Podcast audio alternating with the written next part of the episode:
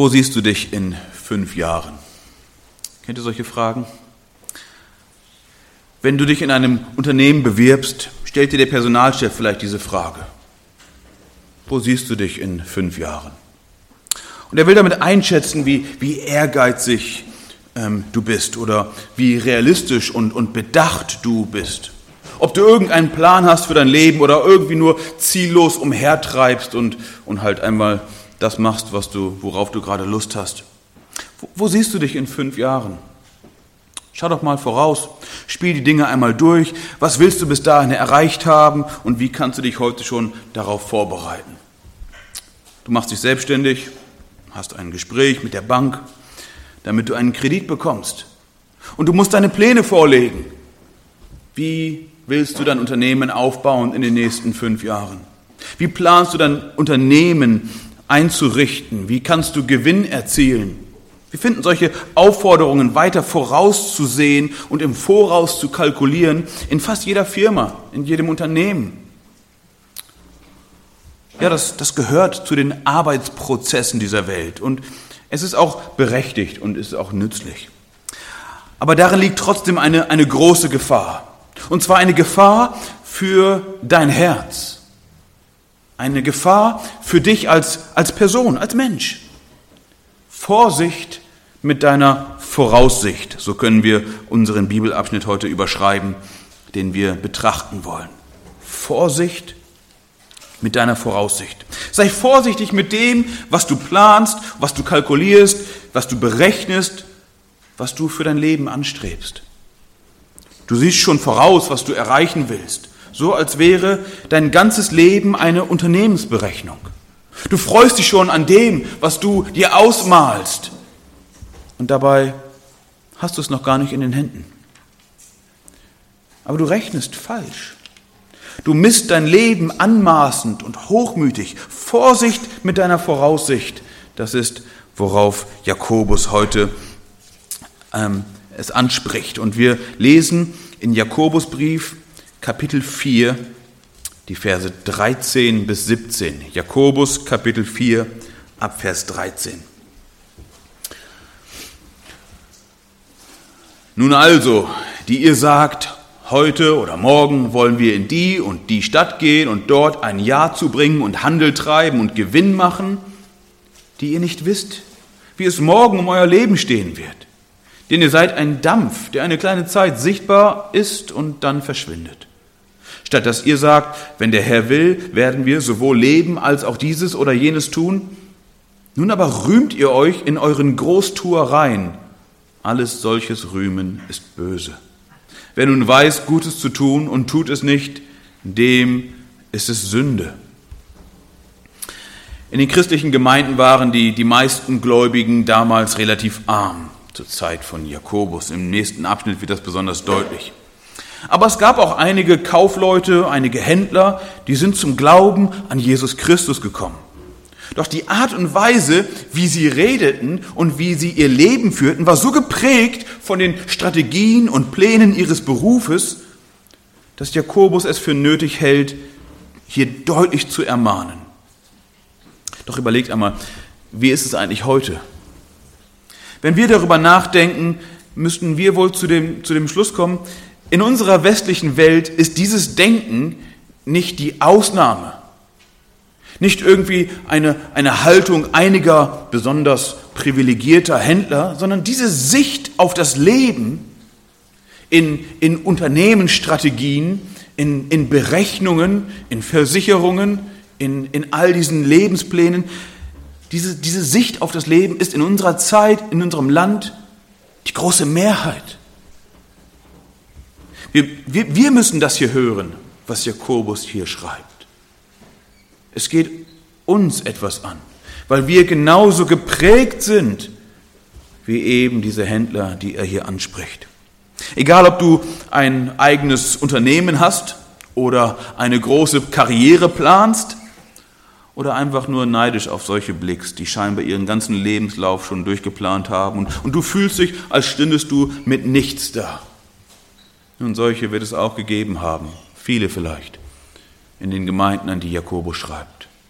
Und er schreibt diesen Brief und diese Ermahnung zum Nutzen für alle, die es lesen. Nun, der erste Punkt ist dieser, die Fehler der Voraussicht. Jakobus gibt hier zunächst eine ganz sachliche Kritik. Das Erste, was Jakobus aufzeigt, ist, in eurer Voraussicht habt ihr das Wichtigste übersehen. Stell dir vor, ähm, dein Kind schreibt einen Mathematiktest. Oder du bist selber in der Schule und äh, schreibst äh, eine Mathearbeit. Und es kommt mit einer 5 nach Hause. Und das Kind klagt, mein Mathelehrer ist so gemein, der, der mag mich einfach nicht, der ist völlig parteiisch. Das ist einfach ungerecht, diese Note. Und du gehst mit, mit dem Kind die Aufgaben durch. Das Thema ist Algebra. Kennt ihr das? Das ist dieses Rechnen mit Unbekannten in Gleich, Gleichungen. Zum Beispiel 2 plus 3 plus x ist gleich 6. Und wenn man alles richtig rechnet, dann kommt am Ende heraus, x ist gleich 1. Also man muss mit diesen Unbekannten rechnen. Und du fragst, das ist ja, ist ja ganz falsch. Wie, wie, wie kommst du denn auf dieses Ergebnis? Und das Kind sagt, nun, ich habe einfach die Zahlen zusammengerechnet und diese blöden Buchstaben weggelassen, mit denen kann man doch nicht rechnen.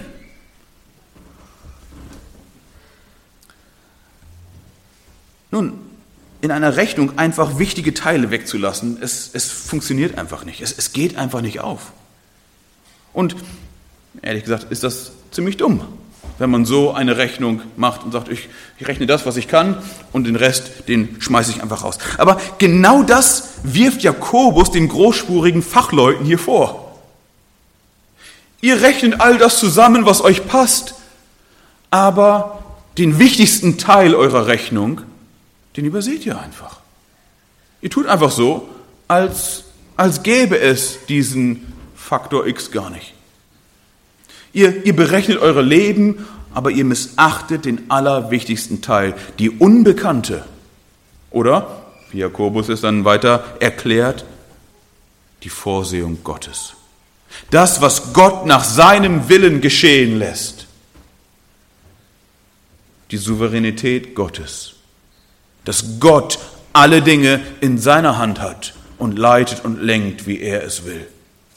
Die Kaufleute, sie dachten, sie hätten alles eingeplant, alles kalkuliert, alles berechnet, was wichtig ist. Die Zeit, heute oder morgen werden wir aufbrechen, den Ort, in die und die Stadt werden wir reisen, den Fortgang, wir werden dort ein Jahr lang zubringen und das Resultat, wir werden richtig Gewinn machen. Ist doch alles mit dabei. Dabei wird jedes einzelne Element ihrer Rechnung bestimmt durch eine große Unbekannte, die sie einfach außer Acht lassen.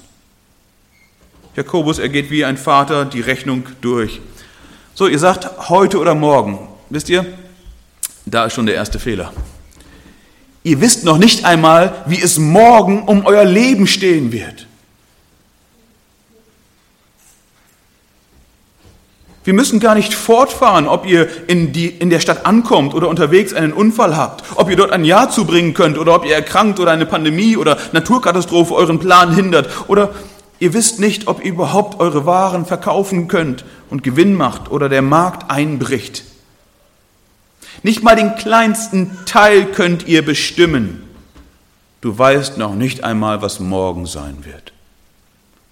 Du planst die Dinge, wie sie dir gefallen, und du gehst automatisch davon aus, es wird genau so eintreffen, wie du es dir vorstellst. Und ja, natürlich, in der Wirtschaft gibt es alle möglichen Absicherungen, alle möglichen Versicherungen, alle möglichen Eventualitäten, die man vielleicht noch mit hinzurechnen kann. Aber darum geht es nicht. Was Jakobus besorgt ist, du rechnest in deinem Leben ohne Gott. Du planst dein Leben ohne Gott. Und das ist absolut arrogant. Es ist absolut arrogant. Als wäre das Leben ein, ein wirtschaftliches Unternehmen. Du schaust auf dein Leben, als, als wärst du es, der alles unter Kontrolle hat, der alles absichern kann, der einfach nur die richtige Strategie folgen muss und dann klappt es und du machst Gewinn. Du planst dein Leben, als könntest du all die Bereiche bestimmen. Diese Überheblichkeit, diese Arroganz ist gefährlich. Denn du verlierst Gott aus dem Blick. Du, du schaust voraus, planst all die Dinge und du schaust an Gott vorbei. Dabei bist du jeden einzelnen Tag von ihm abhängig. Nichts in deinem Plan, nichts in deinem Leben, noch nicht einmal der morgige Tag kann bestehen, ohne dass Gott es zulässt. Du klammerst ihn aber einfach aus, wenn du dein Leben planst. Was Gott will und was er tut, sind keine Faktoren in deinem Leben. Dabei ist alles abhängig von Gottes Souveränität, von seiner Vorsehung. Wie er alles geplant hat, wie er alles berechnet hat, wie er alles vollzieht nach dem Ratschluss seines Willens. Merkt ihr den Fehler? Wir Menschen, wir stellen uns in die Position, die Gott gehört. Dabei sind nicht nur alle äußeren Umstände und jedes Gelingen direkt von Gott abhängig, sondern sogar dein Leben selbst. Jakobus erinnert die Christen, denn ihr seid ein Dampf, der eine kleine Zeit sichtbar ist und dann verschwindet. In der Bibel wird das menschliche Leben häufiger mit, mit Dampf oder mit einem Hauch oder mit Rauch verglichen. Es zeigt, unser Leben ist instabil und vergänglich. Wir haben weder unsere Umstände noch unser eigenes Leben im Griff. Dampf kann man sehen, kann man für eine kurze Weile berühren, aber, aber selbst wenn man es sieht, vergeht es schon. Der Dampf ist irgendwie, es ist nicht statisch, es ist, es ist immer in Bewegung und du, kaum siehst du es, da ist es eigentlich auch schon wieder vorübergezogen. Dampf ist extrem abhängig von den umgebenden Faktoren, von der Atmosphäre und es ist einfach schnell fort. Es ist keine Festigkeit im Dampf. Und Jakobus sagt, weißt du eigentlich, dass dein Leben so ist? Dein Leben ist Dampf. Nicht einmal der morgige Tag ist dir versprochen. Hat das irgendeine Konsequenz für deine Planung? für deine Sicht auf dein Leben, für die Weise, wie du dein Leben füllst.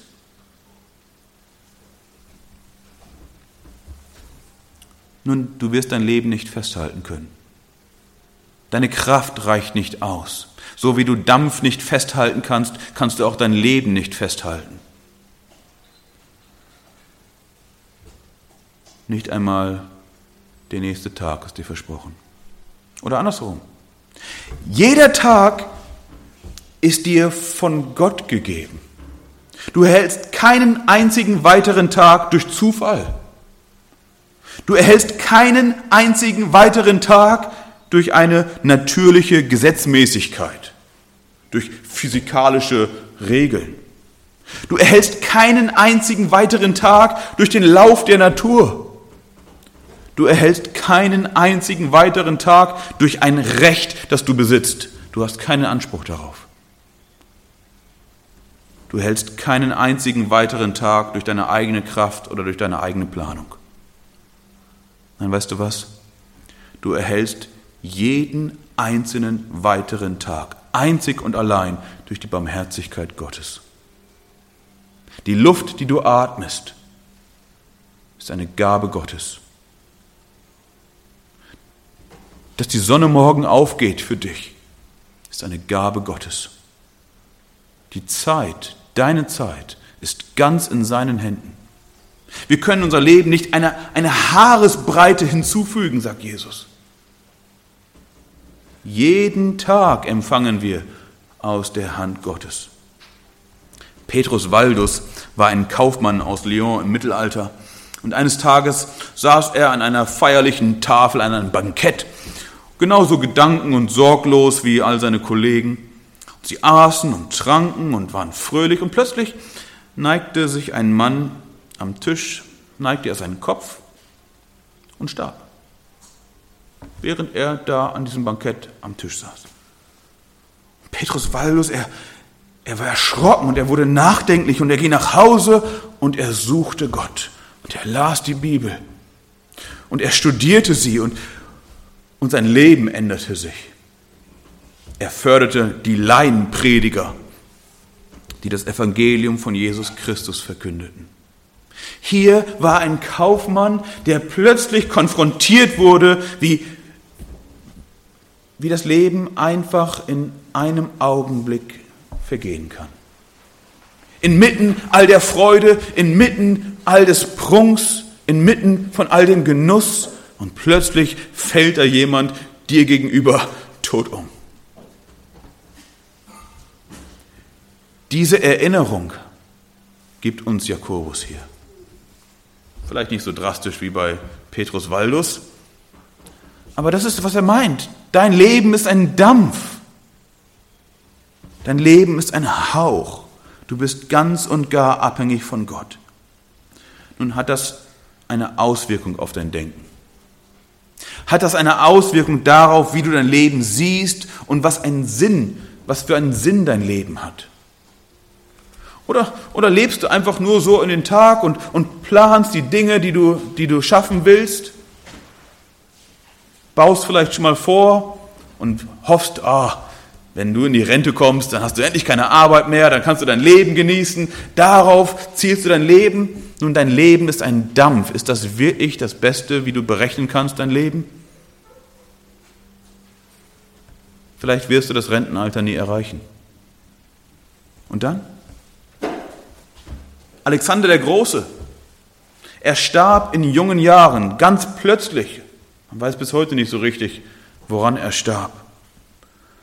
Er starb an dem Punkt, wo er an der Spitze der Macht war, wo er so viel Gebiet eingenommen hat wie niemand vor ihm. Und plötzlich stirbt er. Und er war nicht vorbereitet. Es gab viele Kämpfe danach um, um seine Gebiete. Oder Herodes, wir lesen davon in der Apostelgeschichte, er, starb kurz nachdem er als Gott verehrt wurde von seinem Volk. Er wurde gerühmt, als, als wäre er ein Gott, der ewig lebt, und er wurde von Würmern zerfressen. Weißt du eigentlich, was geschieht, wenn du stirbst? Machst du dir Gedanken darüber? Willst du deine Geschäfte noch aus dem Grab ausführen? Oder lebst du als jemand, der weiß, dass er einmal sterben wird? Nun, die Bibel sagt, darin liegt Weisheit, das zu bedenken, dass unser Leben vergänglich ist. Und gerade deswegen, weil wir lernen müssen, unser Leben einen einen Sinn zu verleihen, unser Leben auszurichten in dem Bewusstsein, dass wir sterben werden. Wenn wir diese Komponente, diesen Teil einfach ausklammern, als wäre das nicht wichtig, dann berechnen wir unser Leben falsch. Richard Baxter, der berühmte puritanische Prediger, er, er sagte einmal diesen Satz, ich habe gepredigt, als würde ich nie wieder predigen. Und als ein Sterbender zu sterbenden Menschen. Er erinnerte sich, ich weiß noch nicht, ich weiß nicht, ob ich jemals wieder auf diese Kante steigen werde. Aber ich weiß, dass ich ein sterblicher Mensch bin und dass ich spreche zu sterblichen Menschen. Ich weiß nicht, ob ihr alle den nächsten Sonntag noch erlebt. Ob das vielleicht die letzte Predigt ist, die ihr hören werdet. Ich weiß nicht, ob dies die letzte Predigt ist, die ich halten werde. Nun, diese Gedanken sollten unser Leben prägen. Nicht in einer völligen Verzweiflung, nicht in einer völligen Lähmung, nicht in, in panischer Angst, sondern in Weisheit. Wie berechne ich die Zeit, die Gott mir gibt? In rechter Weise, zum Nutzen wie kann ich planen, mein Leben, meine Zeit und Gott nicht aus den Augen verlieren? Es geht hier um das christliche Weltbild. Wofür lebst du?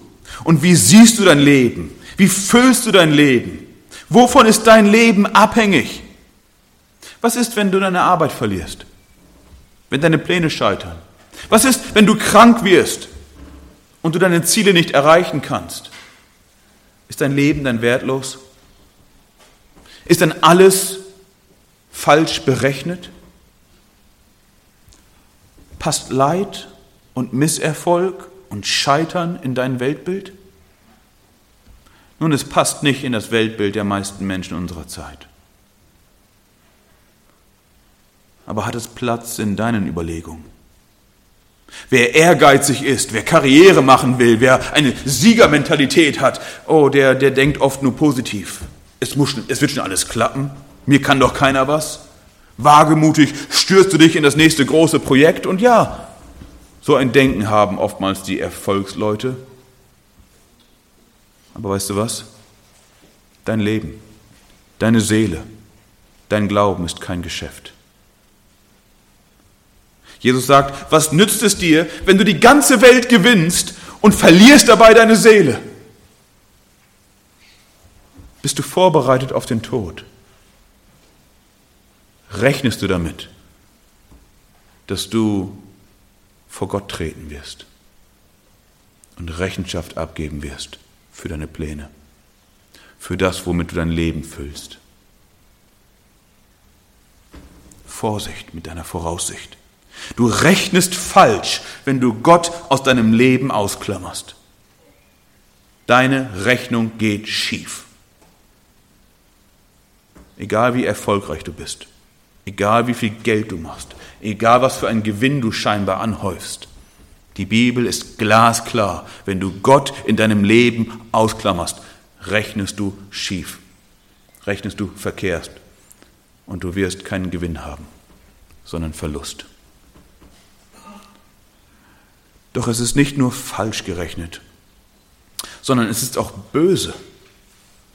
Das ist der zweite Punkt, die Sünde der Voraussicht. Jakobus geht von den Unsicherheiten, die die Kaufleute in ihrem Reden und Planen einfach missachten, über zu einer moralischen Beurteilung. Es ist böse und es ist sündig. Er sagt hier in Vers 15, statt dass ihr sagt, wenn der Herr will, werden wir sowohl leben als auch dieses oder jenes tun, nun aber rühmt ihr euch in euren Großtuereien.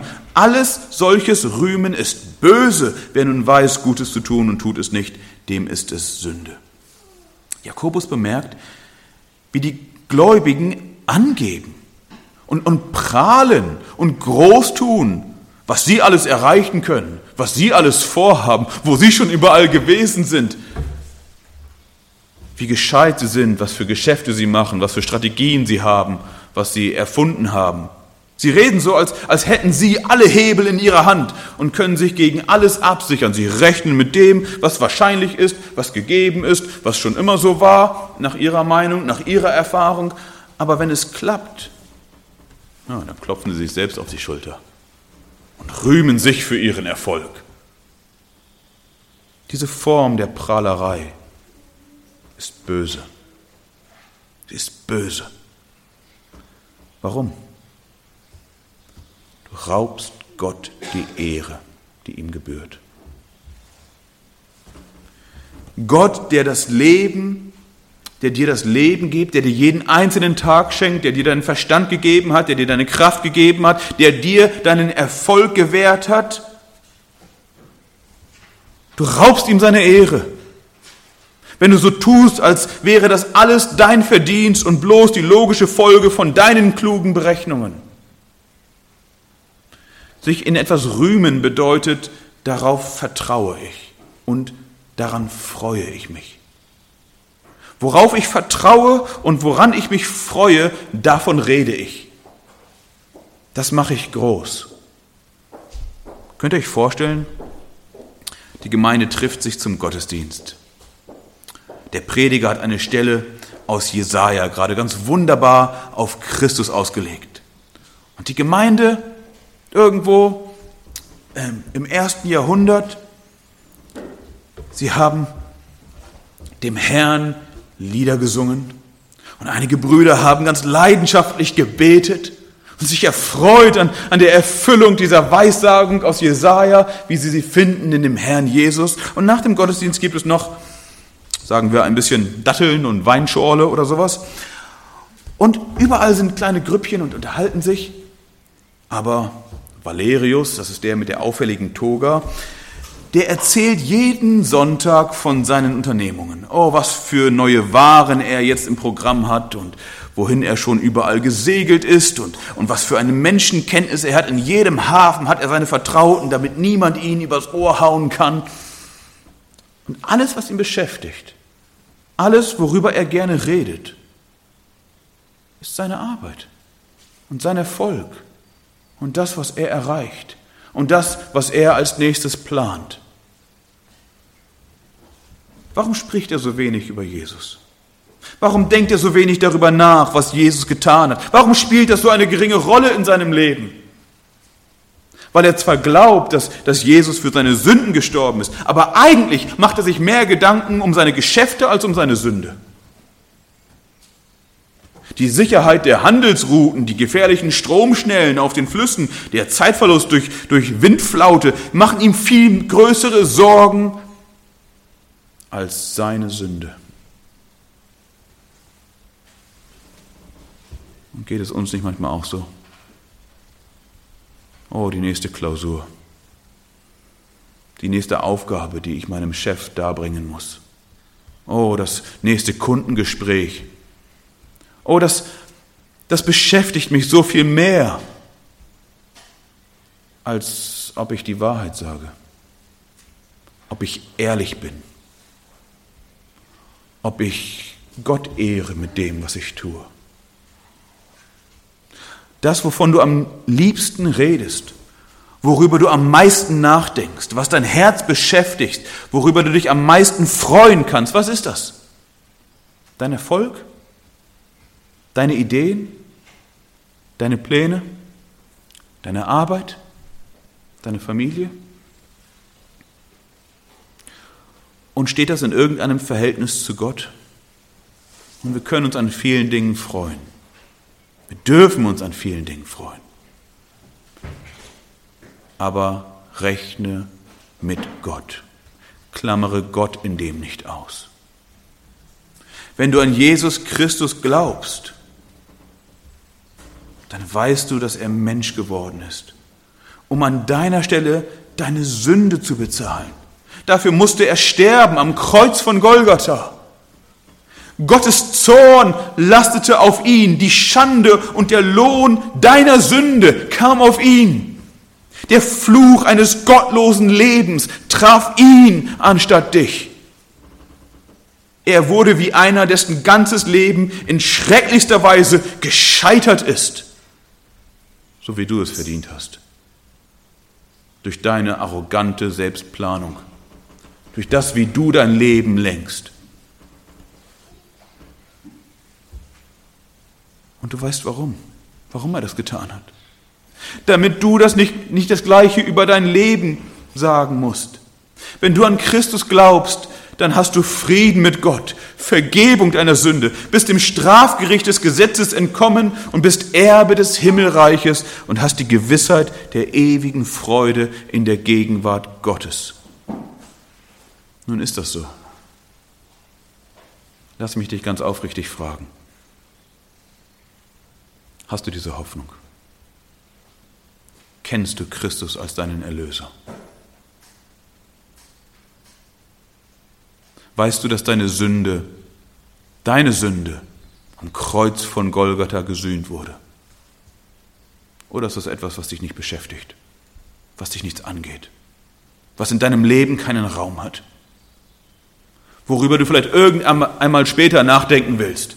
wenn du alt bist, wenn du in Rente bist, wenn du mal Zeit hast, die Bibel zu lesen. Oh lieber Freund, das ist ernst.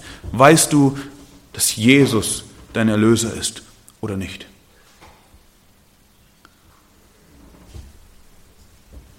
Aber wenn das so ist, hat das, hat das eine Auswirkung auf dein Leben, auf dein Denken, auf dein Handeln. Der Apostel Paulus, er kann sagen, Leben ist für mich Christus und Sterben Gewinn. Weil diese Erkenntnis, dass Jesus sein Erlöser geworden ist, das ganze Leben, sein ganzes Weltbild auf den Kopf gestellt hat. Aber wenn Geld und Erfolg und Ansehen auf der Arbeit dein ganzer Gewinn im Leben ist, dann bist du elend und arm. Dann ist dein Teil nur in diesem Leben und auf dich wartet unendliches Scheitern. Doch gerade wenn du Christ bist, lebe nicht wie jemand, der Gott nicht kennt. Lebe nicht so, wie die Gottlosen leben in dieser Welt. Denke nicht so, wie die Gottlosen denken in dieser Welt. Damit verachtest und verspottest du Christus, der alles für dich hingegeben hat. Jesus hat sein ganzes Leben für dich hingegeben, hat die himmlische Herrlichkeit für dich aufgegeben, hat ein sündloses Leben für dich gelebt, hat sich hinrichten lassen für dich, um die Gerechtigkeit zu erfüllen, um dich zu erlösen. Und er verspricht dir ewige Herrlichkeit. Und du, du denkst nur an deine Pläne und rühmst dich für deine eigene Kraft und für deinen Verstand und willst dich zugeben und bekennen, dass alle Ehre dem Herrn zukommt? Oh, verspotte Christus nicht mit deinem Leben. Wer nun weiß, Gutes zu tun und tut es nicht, dem ist es Sünde. Gerade als Gläubiger weißt du, dass du dem Herrn Dank und Ehre schuldest und dass alles Gute von ihm kommt. Als Gläubiger weißt du, dass du ihm in allem dich anvertrauen sollst. Und du denkst, na, ich bin, ich bin nicht nur Christ, ich bin auch Geschäftsmann, da gelten eben andere Regeln. Ich muss mich anpassen, ich will nicht auffallen. Oh nein. Nicht nur das, was du tust. Wir betrügen oder lügen, sondern auch das, was du nicht tust, kann Sünde sein. Du weißt, was der Herr von dir fordert und es ist dir zu unbequem.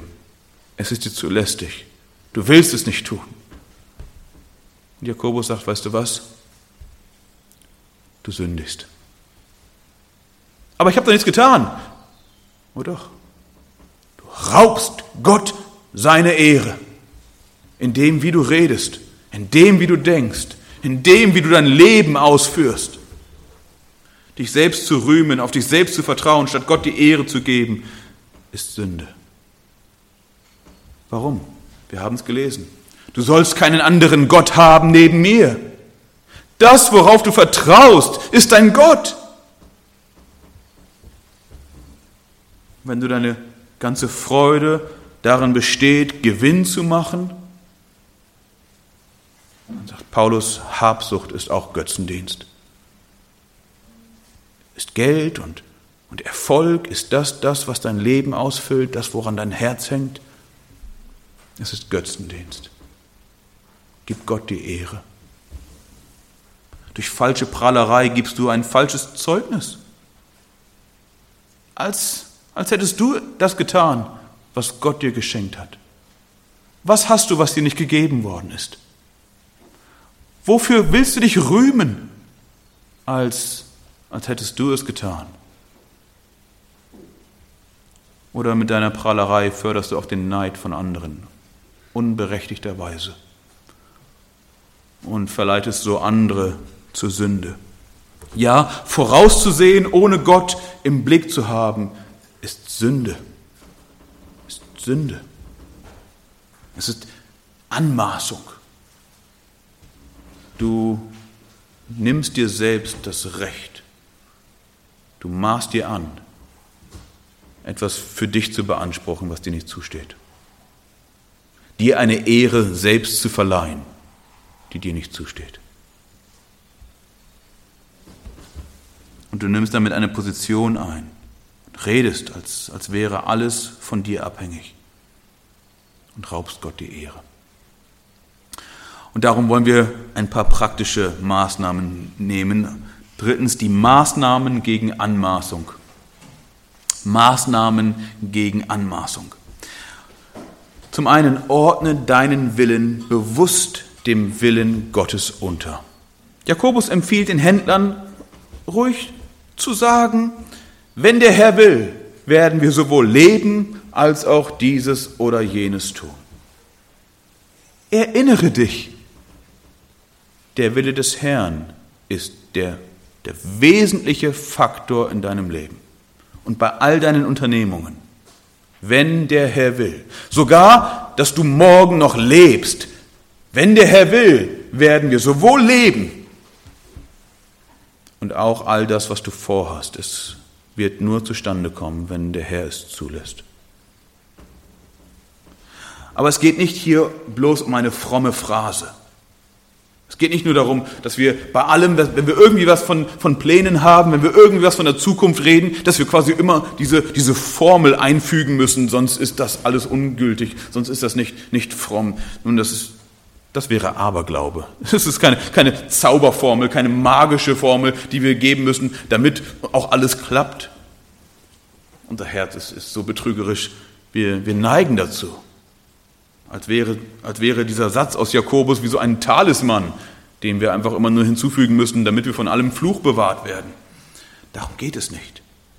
Aber diese Wahrheit, die Jakobus hierin sagt, diese Erinnerung, die müssten wir tief in unser Herz prägen. Bei all dem, was wir planen, bei all dem, was wir uns ausdenken, bei all dem, womit wir unser Leben füllen, sollten wir unser Herz daran erinnern, wenn Gott will, werden wir sowohl leben als auch dies oder jenes tun. Wisst ihr was? Paulus, der Apostel, er hat diese Wahrheit verinnerlicht. Er sagte nicht nur den, den Philosophen in Athen, dass wir in Gott unser ganzes Leben haben, in ihm leben und haben wir unser Sein, sondern er schreibt auch den Korinthern, die übrigens ziemlich von sich selbst und ihrer eigenen Kraft eingenommen waren. In 1. Korinther 4, Vers 19. Ich werde aber bald zu euch kommen, wenn der Herr will, und werde nicht das Wort, sondern die Kraft der Aufgeblasenen kennenlernen. Er wusste, ich kann Pläne machen, aber ich kann nichts versprechen, außer wenn der Herr will. Oder auch in 1. Korinther 16, Vers 7. Denn ich will euch jetzt nicht im Vorbeigehen sehen, denn ich hoffe, einige Zeit bei euch zu bleiben, wenn der Herr es erlaubt. Er hat seine Begründung. Ich, ich würde gerne länger bei euch bleiben. Das ist wirklich mein Wunsch. Aber eins sage ich euch. Ich kann es nur tun, wenn der Herr es mir erlaubt. Vielleicht hat Gott andere Pläne. Und ich ich ordne meinen Willen und meine Pläne dem Willen und Plan Gottes unter. Oder auch an die Gemeinde in Rom ordnet er sich dem Willen Gottes unter. Römer 1, Vers 10. Ich erwähne euch alle Zeit in meinen Gebeten, indem ich flehe, ob es mir wohl durch den Willen Gottes endlich einmal gelingen wird, zu euch zu kommen, denn mich verlangt sehr, euch zu sehen. Oh, Paulus hat mehrmals versucht, nach Rom zu kommen, und die Art und Weise, wie er letztendlich nach Rom gekommen ist, war nicht sein Plan. Aber er, er sagt von Anfang an, ich flehe darum, ob es wohl durch den Willen Gottes endlich dazu kommt. Seine Sehnsucht ist nicht verkehrt. Er sagt, dass ich wünsche mir wirklich zu euch zu kommen. Und, und diese Sehnsucht war auch nicht irgendwie selbstsüchtig oder, oder sündig. Nein, er, er möchte gerne geistlich dienen. Und er wünscht sich auch durch den Glauben der, äh, der Gemeinde selbst auferbaut und ermutigt zu werden. Aber über all dem steht der Wille Gottes.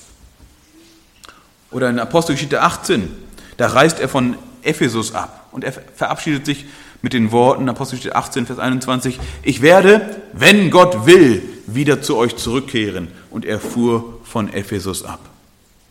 Die höchste Gewissheit ist der Wille Gottes an, an entscheidenden Punkten, da wo er etwas plante, wo er sich verabschiedete, wo er irgendwie noch ein, ein Wort mitgeben wollte, was er vorhat, erinnerte sich Paulus selbst daran, der große Apostel. Er erinnerte sich daran, der Wille Gottes ist entscheidend. Wir haben Wünsche und Pläne und Hoffnungen und Überlegungen, die haben alle ihren, ihre Berechtigung, ihren Grund, aber es muss uns stets bewusst sein, der Wille des Herrn kommt zustande. Und wenn etwas nicht gelingt oder meine Pläne scheitern, oh, dann will ich Trost darin finden, dass Gottes Wege höher sind als meine Wege und seine Pläne besser sind als meine Pläne.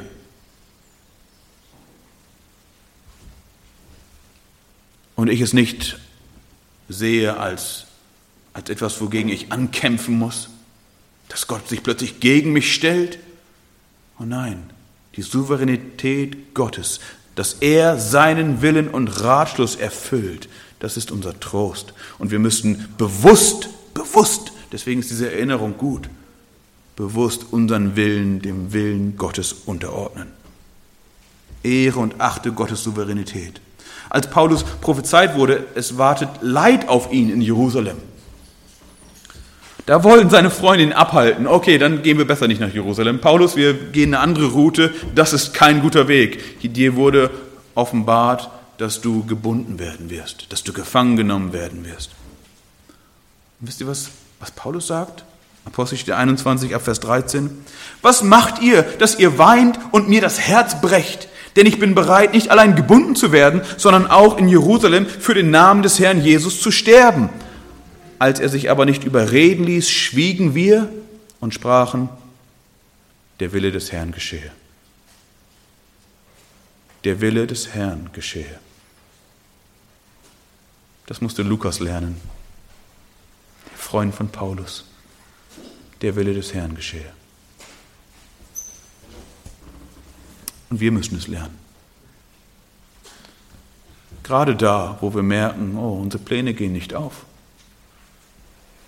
Gerade da, wo die Dinge anders laufen, als wir es uns vielleicht ge gewünscht haben. Ordne deinen Willen bewusst dem Willen Gottes unter und lerne zu sagen, wenn der Herr will. Und lerne zu sagen, der Wille des Herrn geschehe. Und das ist das, worum wir beten sollen im Vater unser. Dein Wille geschehe, wie im Himmel, so auf Erden. Das ist Teil davon. Das ist Teil davon. Und ein weiteres, bitte konkret um Gottes Segen und Beistand. Der Wille des Herrn geschehe. Es bedeutet nicht, wir warten einfach ab. Okay, wir lehnen uns zurück, passiert ja eh all das, was, was Gott will. Und was dann passiert, das ist eben der Wille des Herrn. Oh nein, wir dürfen nicht nachlässig sein. Wir dürfen nicht träge sein. Gott hat uns berufen zu dienen und tätig zu sein und weise Verwalter zu sein. Gott ruft uns dazu auf, aber zu ihm zu beten. In den Dingen, die wir planen. Unsere Wünsche und Pläne, unsere Sorgen und Nöte, wir sollen sie im Gebet vor ihn bringen. So können wir auch unseren Willen dem Willen Gottes unterordnen, indem wir konkret um seinen Beistand, um seinen Segen beten. Wenn du etwas angehst, eine Reise, eine Aufgabe, einen Plan, dann bitte Gott, Herr, wenn es dir gefällt, segne doch. Herr, wenn es dir nicht gefällt, oh dann halte mich ab davon. Ich will nicht meine eigenen Wege gehen. Leite mich auf gutem Wege. Damit machen wir uns bewusst, wie sehr wir Gottes Hilfe brauchen. Und wir ehren ihn als den, von dem jede gute und vollkommene Gabe kommt. Außerdem gibt es uns viel mehr Zuversicht und Freude. Stell dir vor, du betest für etwas und du hast großen Frieden und du weißt, oh, ich kann dieses angehen im Vertrauen auf Gott. Ja, ich bin mir sicher, es wird dem Herrn gefallen. Oh, du wirst etwas in einer ganz anderen Gesinnung anfangen. Du wirst eine ganz andere Kraft haben, eine ganz andere Zuversicht, etwas anzugehen, als wenn du dir unsicher bist, ob das Gott je gefallen könnte. Aber wenn du weißt, Jesus sitzt mit im Boot, oder dann mag es Wellen geben, es mögen Stürme kommen, aber solange der Herr bei mir ist, muss ich mich nicht fürchten. Bete um Gottes Beistand, bete um Gottes Gegenwart. Auch in den ganz alltäglichen Dingen deines Lebens, auf deiner Arbeit. Bete darum, dass du ein Zeugnis sein kannst für ihn. dass du treu arbeiten kannst. Bitte ihn, dass du durch das, was du tust, durch das, was du redest, ihm Ehre gibst. Und dann forsche aufrichtig nach Gottes geoffenbarten Willen. Wenn der Herr will, sollen wir sagen, weil wir die Vorsehung Gottes nicht kennen. Wir, wir kennen nicht den geheimen Ratschluss, den geheimen Willen Gottes. Aber der Herr hat nicht seinen ganzen Willen im Verborgenen gehalten. Wir haben das Wort Gottes. Und hier hat Gott uns den Willen geoffenbart, der für uns Menschen ist. Und diesen Willen Gottes sollen wir studieren, wir sollen darin lesen, wir sollen davon lernen, wir sollen erkennen, was Gott gefällt, woran er gefallen hat.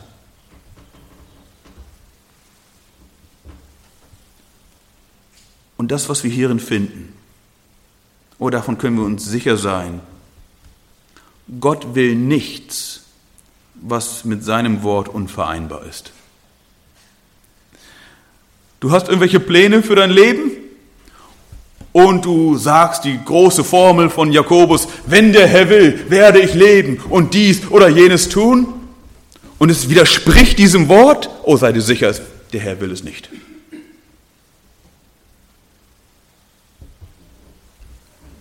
Gibt Christen, die suchen den Willen Gottes nicht in, in seinem Wort, sondern bei, bei jedem neuen Projekt und irgendwelchen ähm, neuen Unternehmungen. Sie suchen nach geheimen Zeichen, nach irgendwelchen Visionen. Sie gucken, wovon haben sie die letzte Nacht geträumt oder, oder schauen, ob sie irgendetwas, äh, irgendetwas Mysteriöses sehen und deuten das dann. Oh, dann ist der, ist der Herr dabei. Oder, oder sie sollen einen anderen Weg gehen. Das ist nicht die Weise, wie wir den Willen Gottes suchen sollen. Das ist nicht die Weise, wie wir der der Aufforderung von Jakobus folgen, wenn der Herr will, werden wir sowohl leben als auch dieses oder jenes tun. Er hat uns sein Wort geoffenbart.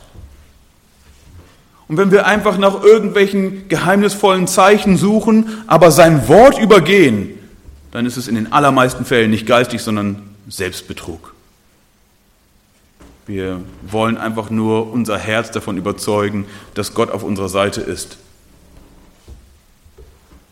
aber Gott hat uns ein Wort gegeben und dieses Wort, es gibt dir vielleicht nicht eine klare Antwort auf all deine Pläne. Soll ich dies kaufen oder jenes? Soll ich diese Arbeit machen oder jene? Soll ich diese Frau heiraten oder jene? Es gibt dir vielleicht nicht eine klare Antwort, irgendeinen Namen, irgendeine Beschreibung. Aber weißt du was? Dieses Wort, der geoffenbarte Wille Gottes, verändert unser Denken. Es verändert unsere Gesinnung. Wir lernen anhand der Prinzipien des Wortes Gottes, worauf Gott Wert legt, was ihm gefällt. Und wenn wir seinen Willen kennen, das, woran er gefallen hat, das, was er für gut erachtet, was tugendhaft ist, was schön ist in seinen Augen, das, was nützlich ist und segensreich und das, was Sünde ist, was ihm missfällt, was er verabscheut, oh, dann lernen wir das in unserem Leben anzuwenden. Und sagen, okay, ich will dies oder jenes tun, aber ich weiß, dieses Prinzip aus der Schrift spricht dagegen. Also kann es der Herr nicht wollen. Das ist die Weise, wie wir nach Gottes Willen forschen müssen. Er verändert unsere Gesinnung. Er verändert unser Herz durch seinen Geist. Wir sollen erneuert werden in unserer Gesinnung, damit wir prüfen können, was dem Herrn gefällt, nämlich das Gute und Vollkommene und Heilige. Anhand der Schrift. Sag also nicht, wenn der Herr will, wenn du kein Interesse daran hast, was Gott in seinem heiligen Willen uns kundgetan hat, sondern lies sein Wort. Forsche nach dem, was ihm gefällt. Und dann richte dein Leben danach aus und sage zuversichtlich, oh, wenn der Herr will, werde ich leben und dies oder jenes tun. Und noch eine Anwendung, rühme dich nicht für deine eigenen Pläne. Gib Acht auf das, was du redest und wie du redest. In den Gemeinden hat das Prahlen der Händler offensichtlich für einigen Frust gesorgt, sonst hätte Jakobus es hier nicht ansprechen müssen. Und außerdem, sagt er, haben sie sich selbst schuldig gemacht vor Gott. Dieses Rühmen ist böse. Paulus zeigt im zweiten Korintherbrief, wofür er sich eigentlich alles rühmen könnte. Eine ganze Liste, was er, was er rühmen könnte, genauso wie, wie so manche Prediger in, in Korinth. Aber dann dreht er es um und sagt, das, wofür ich mich rühme, ist meine Schwachheit, weil Christus dann stark in mir ist. Das, wofür ich mich rühme, ist das Kreuz Christi, weil seine Gnade dann bei mir ist. Ich rühme mich der Bedrängnisse, weil mein Glaube so bewährt wird. Ich rühme mich der Hoffnung, der Herrlichkeit, weil es mein Herz auf Christus ausrichtet. Rühme dich nicht für deine Pläne, sondern die Bibel gibt uns den Rat, rühme dich, was dich mit Christus verbindet. Oh, vertraue darauf, hoffne darauf, freue dich an dem, was Christus groß macht in deinem Leben. Und wenn du dich schon freust an, an dem großen Gewinn, den du machen willst, an das dicke Auto, das du fahren wirst, an, an, an das Haus, das du bauen willst, an all die Dinge, und, und du tust schon so, und deine, als, als wäre das alles dein und als wäre das schon sicher und du, du hast schon so eine Vorfreude, dass es dein, dein ganzes Denken einnimmt. Oh, das ist eine Gefahr. Rühme dich nicht für deine Pläne. Und auch wenn du Erfolg hast, rühme dich nicht für deine Verdienste, sondern lerne dich zu rühmen in Gott, der dir Weisheit gegeben hat, der dir in seiner Barmherzigkeit Gunst geschenkt hat der dir Freude gegeben hat, Dinge zu genießen, die du nicht verdient hast. Oh, rühme dich aber all dessen, sogar der Bedrängnis, sogar der Not, sogar wenn die Pläne scheitern. Im christlichen Weltbild haben wir Grund, uns dennoch Gottes zu rühmen und zu sagen, oh, es bringt mir Christus näher. Und darum Lerne auf das zu vertrauen und dich an dem zu erfreuen, was Christus tut, wer Christus ist. Fleischliches Rühmen erleben wir überall. Aber ein Christ muss lernen, sich dessen zu rühmen und davon zu reden, sich an dem zu freuen und darauf zu vertrauen, was Christus groß macht. Und dann können wir sogar scheinbar Schlechtes, scheinbar Rückschläge annehmen und dennoch wissen, Christus ist bei mir und er gebraucht es zum Guten und es wird mich vorbereiten auf die ewige Herrlichkeit. Oh, danke Herr. Danke, dass du da bist. Rühme dich Gottes. Und dann richte dein Herz auf das aus, was feststeht. Die Händler, sie haben großspurig von Dingen gesprochen, die sie tun wollen, als wären sie schon sicher. Als wäre das einfach nur eine ganz logische Folge. Natürlich werden wir heute oder morgen aufbrechen, natürlich werden wir in diese oder jene Stadt gehen und dort werden wir ein Jahr zubringen, es ist doch alles schon geplant, Hotelle schon gebucht und wir werden Gewinn machen. Gar keine Frage. Aber Jakobus macht deutlich, wie unsicher und zerbrechlich sowohl die Umstände als auch ihr eigenes Leben ist. Der morgige Tag ist nicht sicher. Du weißt nicht, wie es um dein Leben morgen sein wird. Doch was hilft gegen so eine falsche Voraussicht? Was hilft gegen so eine falsche Sicherheit? Nun schau auf das, was wirklich feststeht, was dir zugesagt ist von dem, der alles nach dem Willen seines Ratschlusses führt. Da gibt es einen, der redet von dem, was kommen wird. Mit solch einer Autorität und mit solch einer Kraft und mit solch einer Gewissheit, dass niemand ihm wehren kann. Aber das bist nicht du. Es ist das, was Gott zusagt. Denk über die Verheißungen Gottes nach. Denk über seine Treue nach. Jeder Sonnenaufgang ist eine prächtige Bestätigung. Gott schenkt uns einen neuen Tag. Achte doch auf das, was Gott tut und auf das, was er dir zusagt.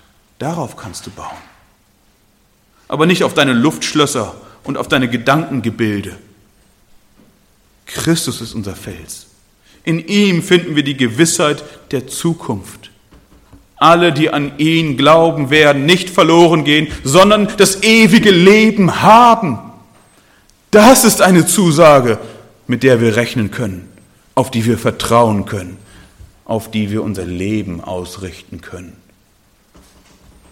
Die Auferstehung der Toten, das Erbe des Himmelreiches, die ewige Freude, aber auch, siehe, ich bin, euch, ich bin bei euch bis an das Ende der Tage.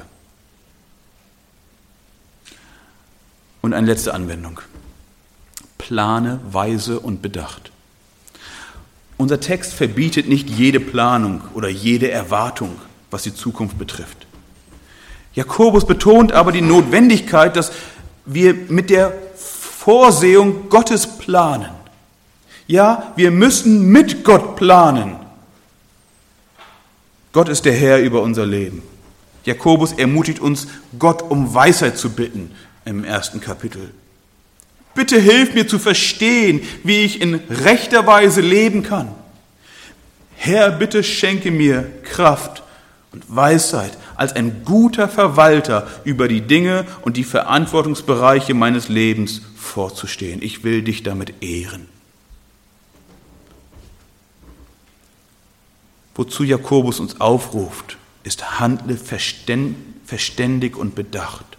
Plane voraus, ja, das gehört zur Weisheit. Wir sollen nicht einfach irgendwie solchen, so ein Künstlerleben führen, wo wir, wo wir einfach sagen, oh ja, komme ich heute nicht, komme ich morgen, mal schauen, was, was der nächste Tag bringt. Das ist nicht das, wie wir leben sollen. Wir sollen ein ordentliches Leben führen. Aber dazu gehört, dass wir vorausplanen, doch nicht arrogant, nicht selbstbestimmt, sondern dass wir Gott unsere Pläne anvertrauen dass wir all unsere Pläne prüfen anhand seines Wortes, dass wir zu ihm beten und die Dinge, wo wir Freiheit haben. Wir können dies tun oder jenes. Wir wissen nicht genau, was besser ausgeht, aber wir gehen mit dem Vertrauen, oh, der Herr weiß darum.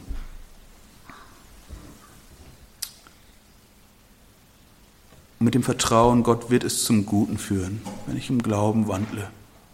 Ja, für die, die ihn lieben, mussten alle Dinge mitwirken zum Guten, selbst Rückschritte und Nöte. In Psalm 37 heißt es, befiehl dem Herrn deinen Weg und vertraue auf ihn, so wird er handeln.